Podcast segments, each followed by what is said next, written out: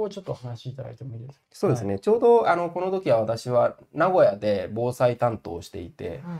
であの、まあ、確率って30年以内の確率なので時間が経てば経つほどあの確率パーセンテージが上がっていくんです。どんどんその X 米に近づいていって。で私がちょうどした時は、えーと、70%って言われてたのが70から80%に引き上がるよというタイミングだったんです、ね、2010何年ですか？18年ですね。18年ですね。はい、うん、2月ぐらいだったんですけど、うん、であこれはまああの確率が上がったんだからあまあちょっと南海トラフ危険が、えー、近づいてるねという記事を書こうと思ってですね、うん、あの詐欺屋先生に電話かけたんですよ。ちょっとこれ危ないですよねっていう、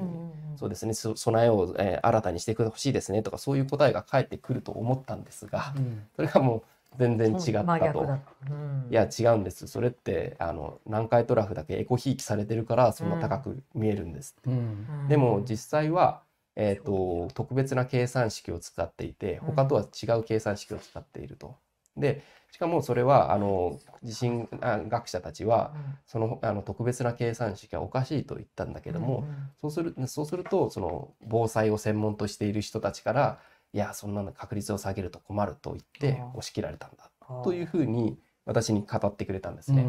萩谷先生は当時その委員の一人であの地震学者としてそういうだからこのおかしいということを、あの訴えてた先生専門部会の委員の一人そうです。ですよね。はい。なるほど。でそういう話を聞いて、えってなりますもんね。そしたら、ね、エコひいきってなんだろうと。でエコひいきって何だったんですか？エコひいきっていうのは結局その確率の計算の仕方が違うことですよね。はい、南海トラフでだけ、えー、時間予測モデルという特別な方法を使っている。うん、一方他のところは、えっ、ー、とまあなんていうか今まで起きた地震の、うん、えー、30年ごとに起きてたとしたら、えー、その平均で何人ごとに起きてて、うんうんうん、次今もう10年経ったからじゃあ次20年後かなとかそういう方式で計算しているということなんですね。ですよね。だからそれが、あの単純平均モデルというものですよね。そうです。その地域で過去に起こった頻度を平均化するってことですよね。そうですね。そうすると大体20%とか30%になる。そういうことです。はい、で実はじゃあ南海トラフで単純平均やったら何パーセントぐらいなんですか？それがまあ20%程度ということですね。じゃあ他と変わらないってことなんですね。他というかまあそうですね、低い30が多いですもんね。そうですね。だからまあ5%から20%ぐらいですからね、20%も高い方ですけど。なるほど。だからそので特そこであ特別な計算式の時間予測モデルを作っていて、うん、でその時間予測モデルのあの精度が高かったらそれもいいんですけど、うん、ところがそこの精度にもかなり疑問符がついていたと。そうなんですよね。その時間予測モデルって何なのかわからないと、はい、それはどういうものなんでしょうか？そうですね。それあのちょっとグラフであ表で説明させていただきますと、えー、っとそうですね。えっとまあちょっと難しいんですけども。えー、時間予測ねこの図ですよねそうですそうです、うん、時間予測モデルっていうのは言ってみればその大きな地震が起きたらそのその分エネルギーをたくさん放出しているから次の地震が起きるまでまたエネルギーをたくさん貯めなきゃいけない。だから次の地震は先に進む。割と先に起きると。逆にあのあんまり大きくないものだと,、えーと、放出してないから割とすぐかんあすぐ来ると。いうことを、えー、そういう仕組みがあるんじゃないかというふうに言われたあの、まあ、一つの仮説ということなんですね。うん、それが1980年ぐらいに東大の先生が、まあ、島崎先生って方なんですけども、ね。うん、が提唱されて、まあ、地震学の一個教科書的なものとして知られていたということなんです。で、あれですね、私も読んで分かったんですけれども、はい、まあ、こうやってプレートがこう落ち込んでいきますよね。はい、な時にその地震が起こると跳ね返って隆起しますよね、はいはい、その隆起した幅を調べて隆起幅で毎年その後もあのスプレートが沈み込んでいくんで、はいはい、沈降が起こるから、うん、それで割り返してあの年月を出すわけですよね。それがだから1.8メートルボンって隆起したら、はい、毎年13ミリとか下がっていくんだから割り返していったら、うん13と80年とか90年とかになるよねというモデルなんですよね、はい、時間予測っていうのは。つまりそのえーと、どれだけのエネルギーを放出したかっていうのをその今おしあのおっしゃってくれたようにその隆起の高さで測るということなんですね。でその隆起したものが1.8メートル例えば隆起したとしたらそれがまたあのじその地盤ってそのこうささっき言ったそのプレートの沈み込みによってちょっとずつ年に数ミリずつ下がっていってるのでうんでね、その18センチ分を数ミリずつ、えーと、下がっていってほぼゼロぐらいになった時また弾けると。いう、うん、そういう指標になっているというふうにされているんですね。だから前回の高さが分かれば、えーと、次じゃあいつ頃起きるかっていうのが分かるというふうにした仮説。ですよね。でまさにその時間予測モデルっていうのはここの一応右のグラフが一番はっきり示していて、はい、宝永年間の宝永地震があったのが1707年だと、はい、これが1.8メートルでしたっけ？1.8ですね。でしたよね。はい、で1.8メートルだったんでそれが、えー、130年40年ぐらい経ったところで、はい、で安政の地震がまたボンと起こると。でまたそれ隆起してで、まあ、さらに、うん110センチぐらいですかね。110センチぐらいですかね。で、で毎年13ミリの,、はい、あの幅で沈降していくんで、はい、その上がった分を全部その沈降していったらもうエネルギーがちょうどそのあの、ね、凝縮されて、はい、そこでまた地震が起こると。でそれが昭和南海昭和南海地震1946年になるっていうそういうモデルなんです、ね、そういうモデルですね。ただ私もこれ随分ざっくりしたサイエンスにしてはだなと思って本読んでたんですけれども、はい、まあそれだけでもこんないい加減なモデルで78割とか言ったんだっていうのだけでも私はあの驚きだったんですけど小田さんがすごいのはそれぞれのそのあの根底になるそのあのいやじゃなくてそのそのデータそのもののいい加減さ、うん、この放映と言われてるものとかその安政とか昭和とか言われてるところの隆起そのものの問題点とか、はい、そういうところに全部全部調べに行ったんですよね。そうですね、うん。えっと、この要するに隆起した記録っていうのはなかなか残ってなくて、うん、でそれがたまたま高知県の、えー、その高知の、えー、室津港というところ江戸時代からずっとあるそこで、えーと、港を管理していた江戸時代の役人が約300年400年、うん、えーと、自然来というかそれで持っていたその、えー、古文書の中にあのその記録が書いてあるんですね。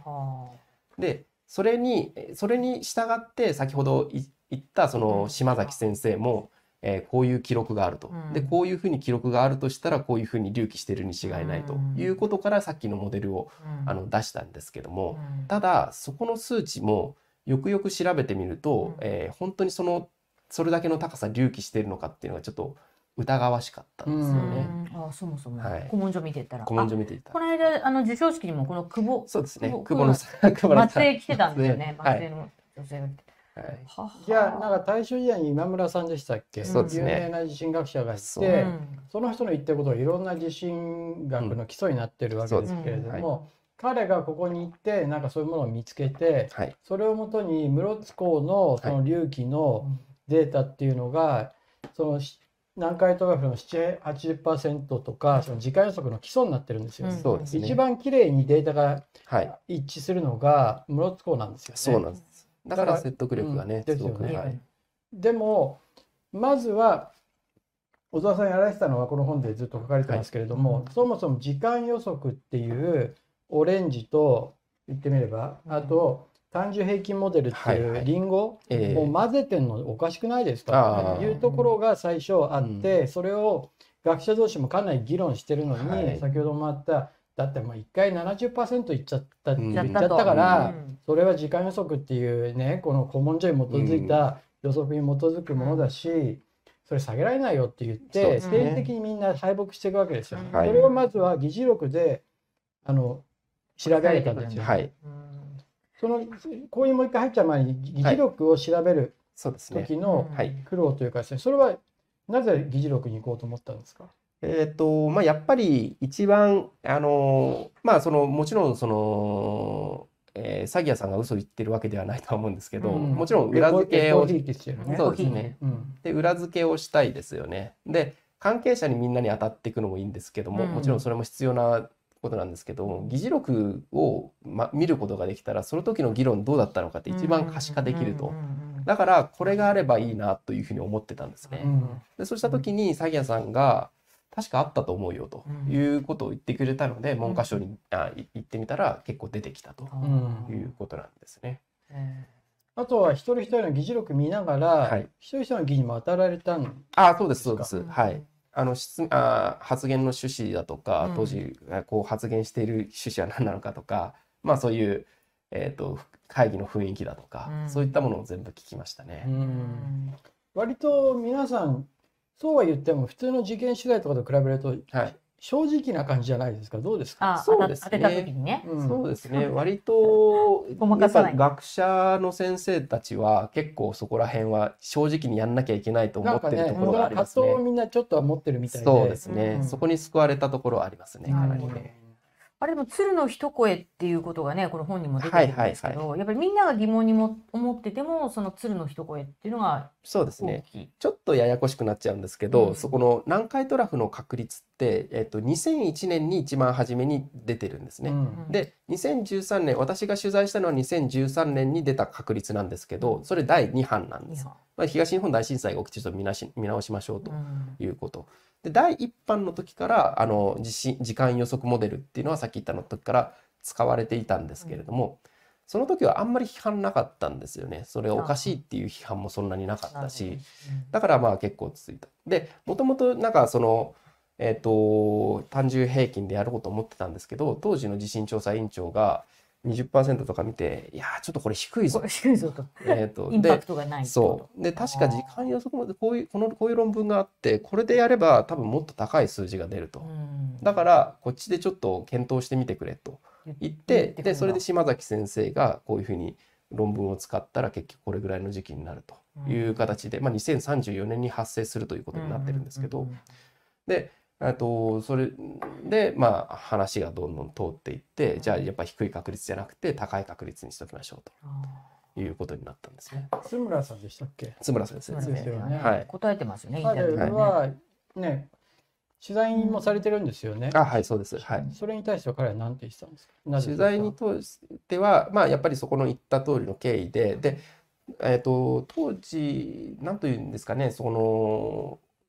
確かに南海トラフって最短だと90年ぐらいで起きてるんですよね。うん、でそで当時その、まあ、時間、えーと、当時検討してた時が前回の地震から約60年ぐらい経っていると。うん、で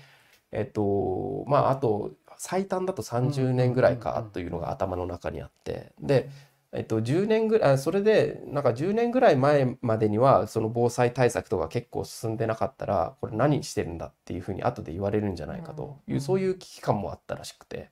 でそれで今のままだとちょっと低いみたいなふうにおっしゃったんですね。でやっぱりそういうじゃあそれなんというかえっと、そのまま90年最短だからそろそろ対策してくださいねでいいんじゃないですかっていうふうに言ったら、いやそれだとちょっとハグがつかんだろうっていうふうに、結構やっぱそういう科学のそういうので出したっていうふうに言わないとっていう趣旨のことを私には話してくれましたけどね。私も読んだ中でねあの面白かったのがそうやってもし、あのまだ90年ぐらい起こらないよというふうに30%でと言うと、うん、何もしない。そその対策が間に合わない可能性があるからであれば、ちょっと煽ってでも早めに対策した方がいいと思ったんだみたいなことは言ってますよ。そうですね。でも本来は時間予測と単純平均予測がある場合は、単純平均予測が主で、時間予測はそのサブでちょっと置いとくぐらいの気持ちだったのが、主従が逆転したって出てきますよね。はい、そうですね。なんかたとめかけてますよね。今もし先生が地震調査委員長だったらまだ時間予測モデルを使いますかと聞くと腕を組みながら少し間を空けてうん今だったら使わない可能性もあるかなそうですね。はい。ここはまあ少しまあ彼自身も、まあ実はちょっとそうですね。そうですね。今のまあ、ね、委員長抜けた立場ということであればなかなか言いにくいところもあるんでしょうけどもそういうふうに話してくれましたね。なるほどね。行政防災、まあ、そういう意味では、議事録をこうやって調査しながら、議事録があるがゆえに、はい、情報公開請求で議事録を取り、はい、その個人の名前は伏せられてるわけですよね。でもまあ委員分かってるわけですし、はい、で大体誰に、ね、持っていけば誰が言ってるよって教えてくれるわけですよね。はい、だからそれを実際本人たちに当てていくと議事録では単純化しすぎだよみたいなこと言われてるところもありますよね。そうですよね、うんだからまあ、えっ、ー、と、名簿がもう分かっているので、その誰が参加したのかということが分かっているので、えー、これ誰がですかっていう話を聞いていくと、一つ一つ潰していくと結構大体分かってくるということでしたね。この議事録の部分で見てた時に、一番結局分かったのは何ですかね？なぜ、本来は20%とかにするべきだったのが780%っていうところで残っちゃったのかと。いう理由は何だというふうに思います、それは、まあ、結局その、えーとまあ、ささっき出てたようなその確率1回70って言ったからその下げちゃうと,、えーと、安全宣言みたいになっちゃうじゃないかみたいな話もあったし、うん、他にもその行政とか防災行政特に行政の担当者の方ですね。それあの確率が下がると要するに税金のあの優先的に投入して対策を練る練る必要がないと。集中砲火浴びるとかこう何か動かそうとする時にお金を取らないと動かないとで今これ必死でやってる時にこんなこと言われたら、まあ、根底から覆ると、まあ、割とその防災予算これこんなこと言っちゃったらどうなるんだということが先行してかなりこうバーっていってるっていう場面は多かったですね。行政側が本当必死な感じそうですね。だからもう認められんと、認められん。はっきり言って。であの地震そこに出た地震学者の人たちもそういう雰囲気を感じて,、あのもうこれは一連卓勝だなというふうに言ってると。でもそれ既得権非化ですよね 単純に。そうですね。その南海トラフにだけ予算がついて、うん、そのエコひいきな、うん、あの異常な予測に基づいて、うん、他のところはあたかもね、確率が低いみたいに見えるじゃないですか。でね、でもそうじゃないと。で実際そうじゃないところで起こって大勢になくなってるわけですよね。だからそれは資源の最適配分を妨げてますよね。そうですね結論的それにはみんななんか反省とかないんですか？だからやっぱりもうそっちで進んだものを、えっ、ー、とく変えるっていうことがすごく手うん、そう動かないんですよね。それってもういろんなところであると思うんですけど日本の行政って。でそれでもうなんか万博と同じ万博と同じです、ね、そう戦争とかもそうですよね。まさにね。だからそういうのと同じような、まあお上意識というかねそういうのがずっと残ったまま進んでいったという。そういう話ですね。サイエンスっていうものがもっと学者たちが きちんと私は、うん、あのね反応すべきだったと思うんですけれども、ね、でもなぜこうやってサイエンスが内力がしろにされて行政によって決められるんですかね。なんかそれはこの前のコロナ対策でもまるっきり同じことが起こってたと思うんですが、マスクとかねアベノマスクだから結構こういう特に国策で何かをやっていこうという時に使われる科学って、そういうふうになりがちだなって私すごく思うんですよね。で結局そこのまあいわゆるなんとか村みたいな、まあ、この時も地震村があるんですけども。先ほどちょっと出てきたように地震予測って言ったら予知って言ったらいくらでもお金を降りたからっていうふうに言うんですね。今でも今は地震予測って言えばお金降りるよってその先生はまあ、あのその魅力で言ってたんですけど。結局そういうふうに国からお金をもらっているという時になった時にまあ簡単に言うと御用学者にならざるを得ないと。でそこで、えっと、ある政府のポジションいいポジションを取るっていうのはそこの学会学会というかその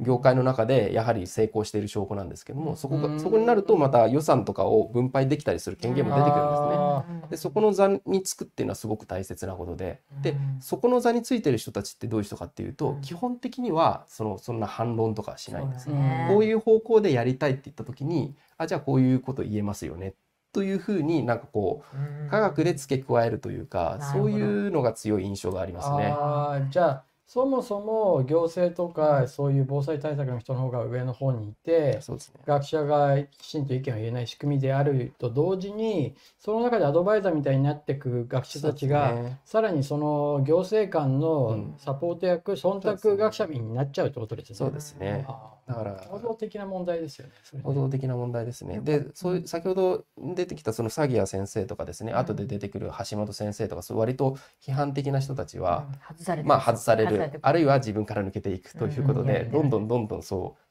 乖離していくという現状が、うん、問題はそれによって予測なりものがね口頭向けなものでやられて予算も投じられていて、うん、それとは全く違うところで大地震が起こって大勢結局なくなってるじゃないですか。そ、ね。はい、それは私は怒りがありますよね。ね。うん、まさにその通りだと思います。でもあの尾身さん散々あのコロナ対策の尾身座長が批判浴びてましたけど、全然コロナ関係の専門家じゃないんですよね。でその方たちに疾病対策。の、でその周りの人に聞くといや尾身さんが選ばれるのはやっぱり政府の方向性に絶対ノーを言わない言えない人だから。だから使われてるんだと。でもやっぱり尾身さんが入れば、まあ、尾身さんのね、所属してる確かに団体には、ものすごいあの予算ついてましたし、結局お金が引っ張れてこれるんで、その彼を抱えてる団体的にもまあね、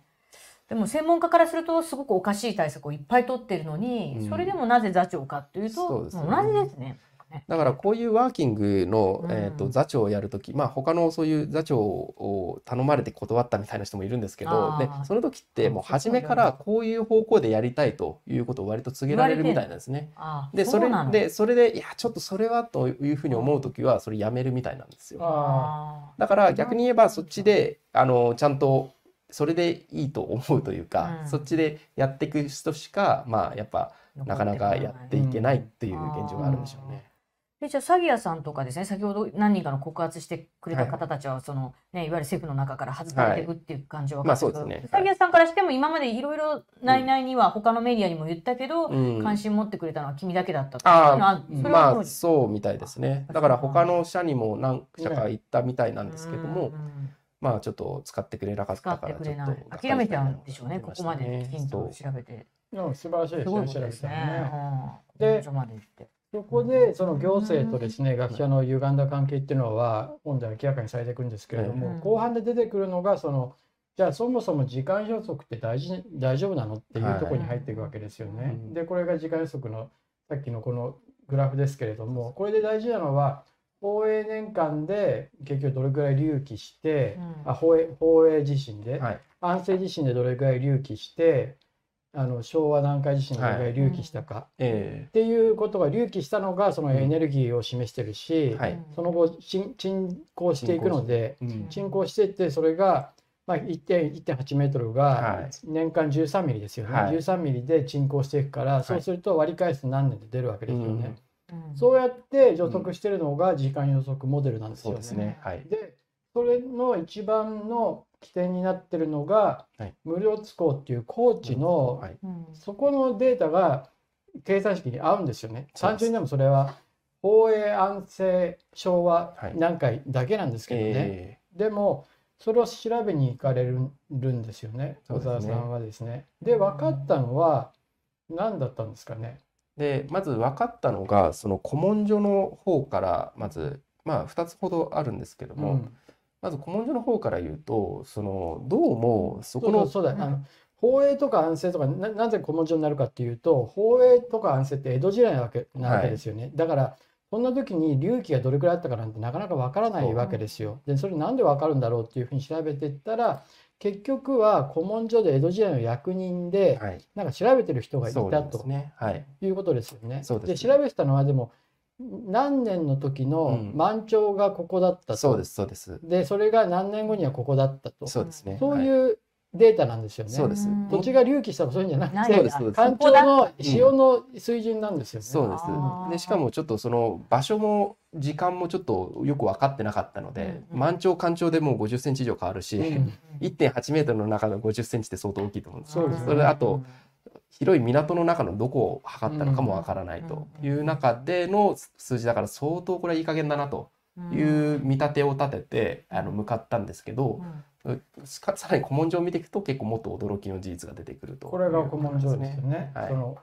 でその今村さんという学者がおそらく当時大正時代ですか見たのがこういうものだったとされるんですけれども、ね。はい、実はその古文書がありそこに書いてあるのはなんか、ね、何年に、はい、筆筆でね何年に何千、えー、何尺のとこだったみたいなものなんですよね。はい、うんでも実はそれにもそれその古文書にもその元のネタ元があったってことなんですよね。そうなんですね。それもまあさらにその久保の家がえっとうえー、撮ってたと思ってたものも。外せないんですか？久保野さんの写真。戻すあ戻せばいいかな。戻せばいい、ね。矢印を多分。本当。外す。そうですね。気になる。見えないなと思って。そう。えー、はい。その、なんですかね。まあ、その古文書は実はそこの、私、てっきりこんな国の大事な情報なので、ね、博物館で厳重にあると思うんですが、保管されてるんだら、タンスの中に、あの、えー、風呂敷の中に入ってますからっていうふうに言うから、ええー、というふうに逆に言えばそれって今までどれぐらい、えっ、ー、と調査されてきたのかなっていうふうに、そ誰もそこまで言ってなかったってことですよね。はい、小沢さんは行かれたと。うん、そう。だからそうですね。うん、でまあその古文書を見ていくと結構、うん、まあ港の深さですね。そのその時代港の深さがこれぐらいだったっていうのが、まあ、書いてある、っていうのは確かにあるんですけども、まあ、決してそれがあの毎年のように、あ測られていたりだとかそういうものではなかったということです。うん、いい加減だね随分ね。でだからそもそも私もそれね、本で読むといい加減だなっていうのが分かるんです、でもそれを原点に当たりに行ったからそれが分かるわけですよね、小沢さん。が。で他の地震学者もみんなそんなものみんな見たことなかった。だからそれが本の素晴らしいところなんですよね。このね。まあ、やっぱり記者ってその一時情報に当たるっていうのは一番大事なことなので見ていかないとなというふうには思いましたね。うん、でさらにですねこう出てくるのは、はいこね。うん、このこうやってね書いてあるわけですよね。そういうものを当たっていくんだ、ね、これは、えーと港にどれぐらいの人数の労働者ですね、うん、妊婦っていうんですけど、まあ今、はいはいはい、あの言葉的にはあまり言わないですけど、うん、それがどれぐらい延べ人数毎年使ってるかというのを記録したものですね。毎年大体数千人規模の人があの港に入って工事していると。工事していることなんですね。そうですね。はいはい。うん。そうなんですよね。で、元さん。この方も元委員だった政府の委員だった先生ですね。うん、で橋本先生とあ、まあ、一緒にこの調査をしようと古文書に、えー、調査しましょうっていう話になったんですね。やっぱり記者だけじゃなくてこうアカデミックな指摘 から見ないと 後々あの信頼度がちょっと違ってきますので。でやっぱり先生があの率先してやってくださって、うん、でえっとでこのやっぱりこんなに人が入って港を工事してると。でこれって港の形変わるだろうというふうに思ったんですね。でそういうふうに聞いてやっぱりそうなんじゃないですかと。でもし仮にこれ掘ってたりとか掘り下げていたりとかしたらこれってあのデータとしてどうですかというふうに言うといやそれはもう人工的に掘り下げていたとしたらまあそのデータはまあ使えませんよねと。ももともと地震の隆起によってその差ができたっていう話なので人が掘ってたらそれはもうデータとしてのちょっと意味は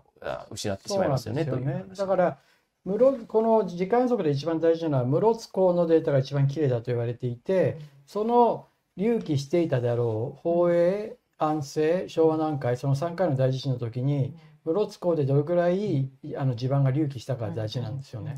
それを一番のこの南海トラフの780%の根拠にされてるのに、はい、その隆起データ自体が相当いい加減な可能性があってそ,、もそもが昔のデータで潮の道あの満潮の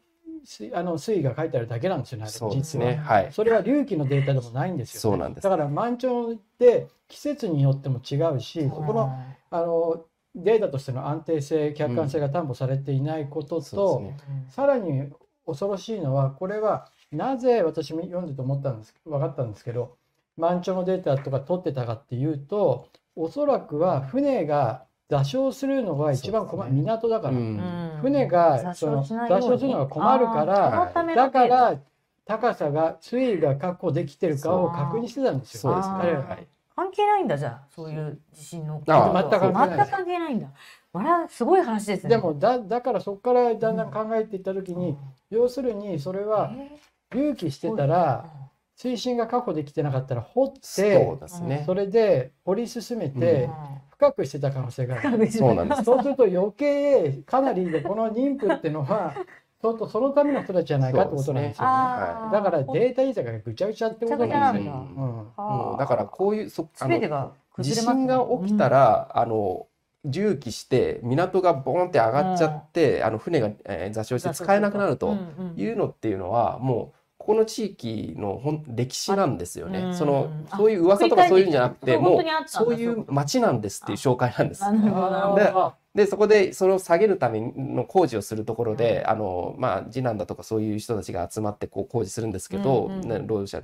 でそこの地域はその港を工事するために一時期その税金が免除になるんですね。でそこの地域に地名で五面っていう地域があるんです。あ、えっと、これですね。免除。の五面ですね。あそれまと違うんです、ね、それもまあ似たような話なんですけど、っていう。いう地名があったりだとか、あるいはその港の地港のその一帯のことを、まあ、今先ほどのやつ出していただければいいんですけど、港の上っていうふうに言うんですね。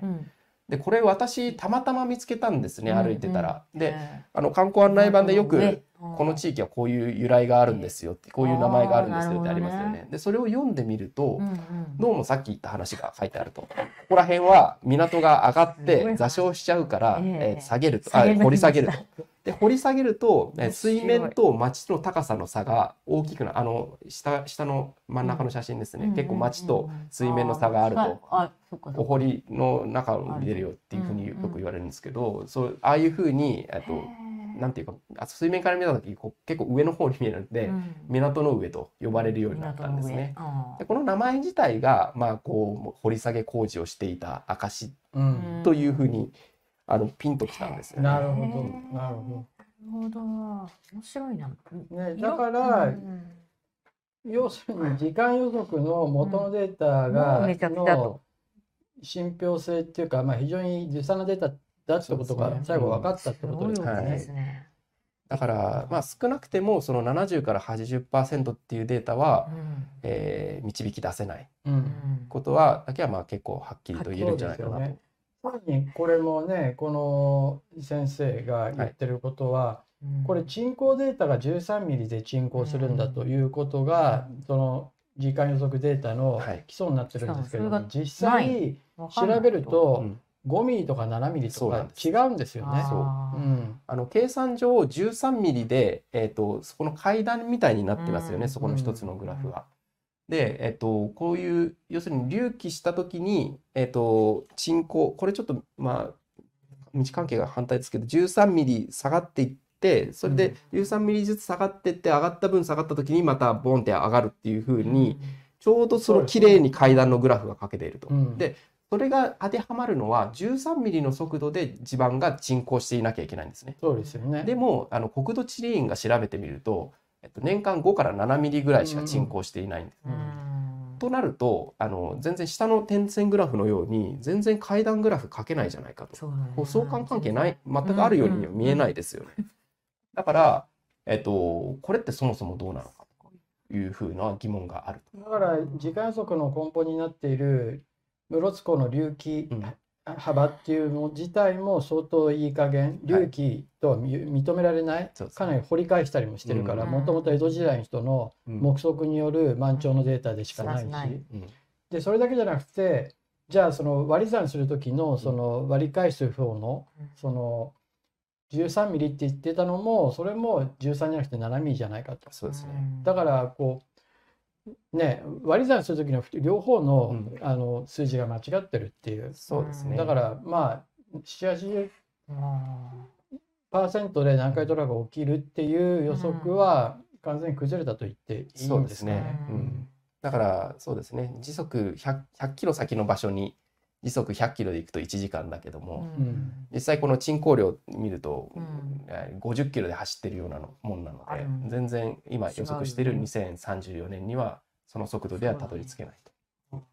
まあそもそもここに相関関係がどれだけあるのかっていうのもかなり疑問も出てきましたよね。はい、だから私記事を持った読んでも思ったのはでも室津港っていうのはやっぱ面白い場所で、うん、それだけ地震が起こると隆起がボンと起こる、はい、でそれがみんなに分かるぐらいあったってことは、うんきちんとここの地層とかをちゃんと調べれば、出せる。その南海トラフのプレートを調べる上では非常に有益なデータが得られるんじゃないかという気はしますけどね。確かにそういうことで室津港ってすごくいろんな研究室津というかここの高知の方っていろんな研究が入っていて、実際そういう研究はいろいろされてますね。これそうやってやり直したりそれから本人もちょっとあった地震調査委員会が改めて検討し直すとか、はいはい、ここまでのこのね元の原点のいか、まあ、めちゃくちゃさとか出てくると、うんうん、あの見直していこうっていう流れには今なりつつあるのかなならないんですか？まだなってないですね。まだなってないんですか、はい、まあ少なくても記者で、あ記事で出たぐらいでは全然影響しないみたいですね。地震調査委員長に聞いてみると。だから正式な論文で発表されてたら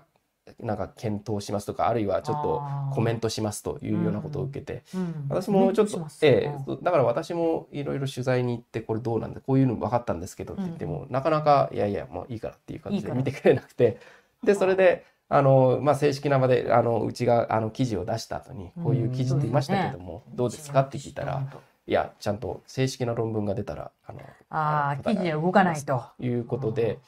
おっしゃって、まあ、まだちょっと今あのその正式な論文を橋本先生がちょうど、あの出しやってるところなので、もうちょっとしたらやってるかなと。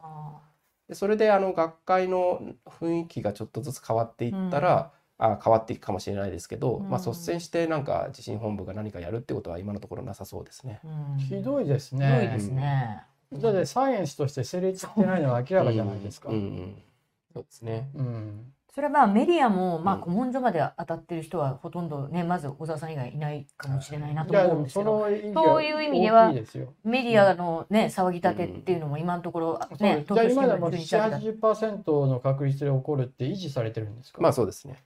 馬鹿げてますね。げてますね。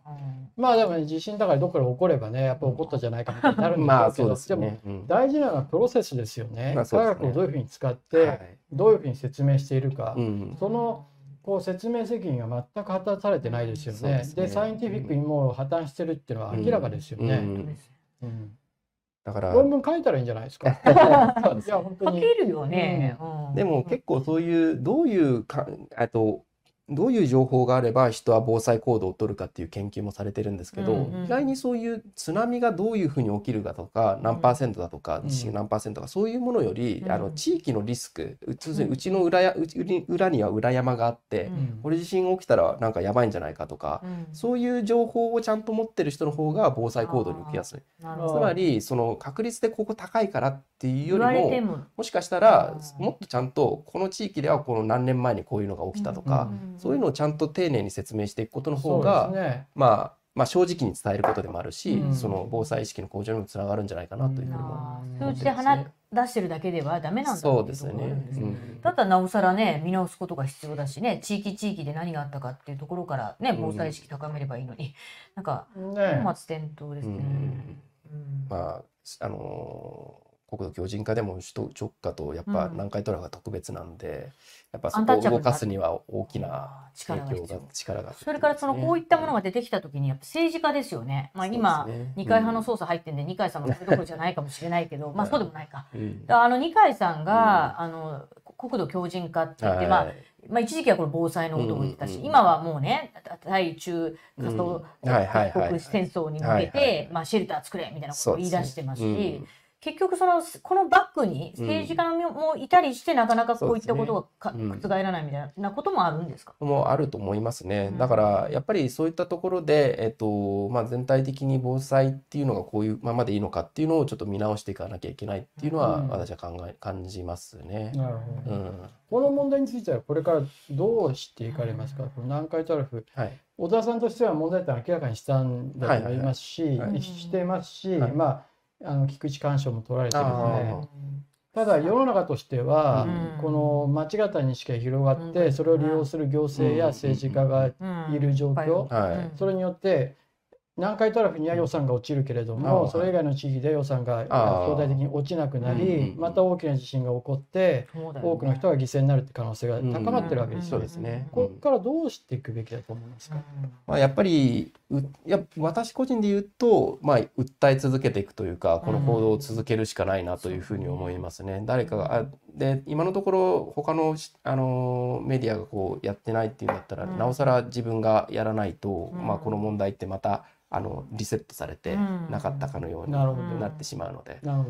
であの、まあ、南海トラフとか首都直下そこを備えることは私は必要だと思うんですよね。うん、確かにあのやっぱり想定っていう過去に起きた地震もやっぱり大きいですし、あのいつ起きるか分かんないっていうのはまあ実際のところだと思うんですけど。だでそこはやっぱり今まで通り、まあ、意識を落とさずにあの防災は進めるべきだと思うんですけれども、ただあのそこだけじゃないと次起きるところはそこだっていうような間違った認識で伝わるっていうのは余計二次被害を生む可能性があるそうですよね。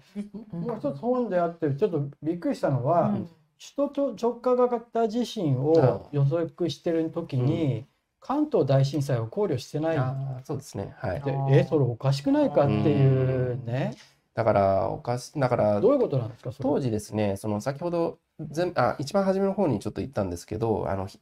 ど大きく見積もろうと、うん、えー、想定外をなくそうという動きになったんですね。で南海トラフはさっき言ったように、えーと、歴史上起きたことないぐらい大きくやったと。うん。うん、一方で、えーと、首都直下の方で言うと関東大震災。これは、えーと開口型って言われるやつなんですね。先ほど相模トラフ地震って言って。でそういうのがバーンって開口型で起きるとすごく大きなのが起きる。うん、で、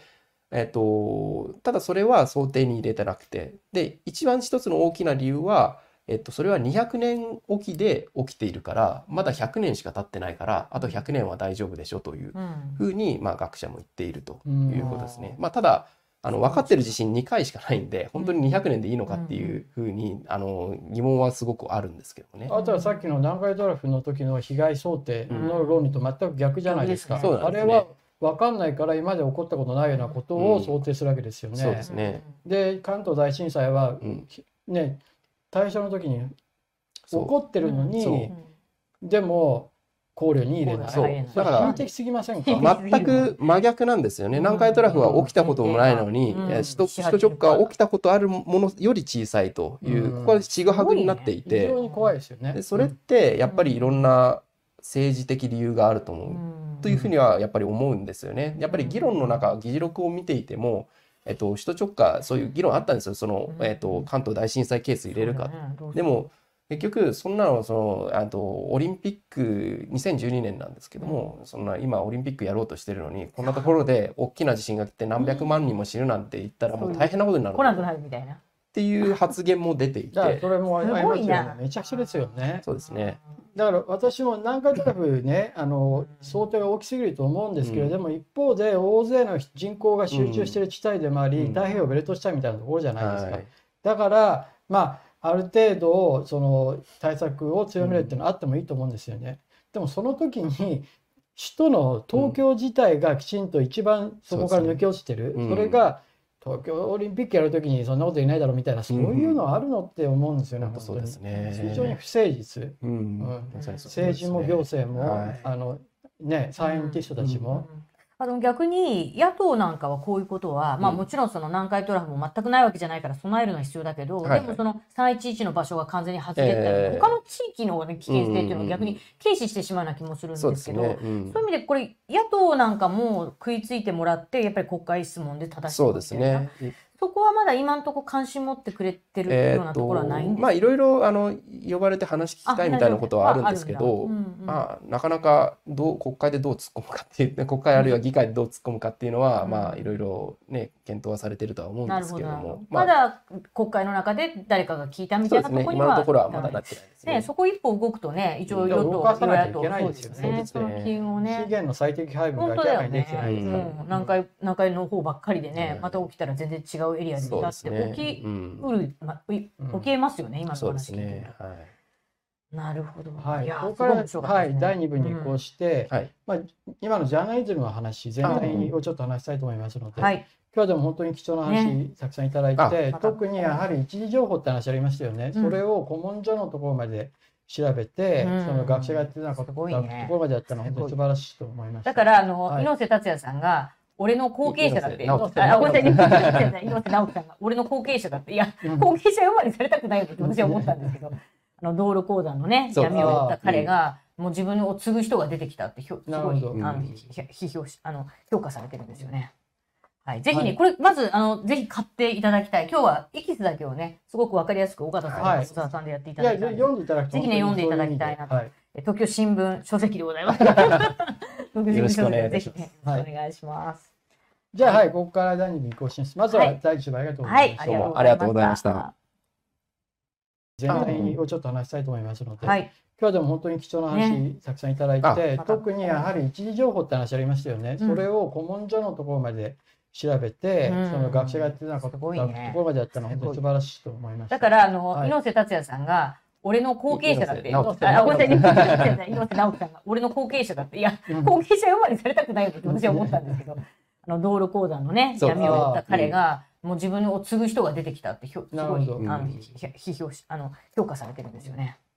はい、ぜひね、はい、これまずあのぜひ買っていただきたい。今日はエキスだけをね、すごくわかりやすく岡田さん、はい、小沢さんでやっていただきたい。読んでいただきぜひね読んでいただきたいなと。はい、東京新聞書籍でございます。東京新聞書籍ぜひね、お願いします。じゃあはい、ここから第2部に更新します。まずは第1部ありがとうございました。はい、ありがとうございました。アークタイムズポッドキャストお聞きいただきありがとうございます。他にも様々なエピソードがありますのでぜひお聞きください。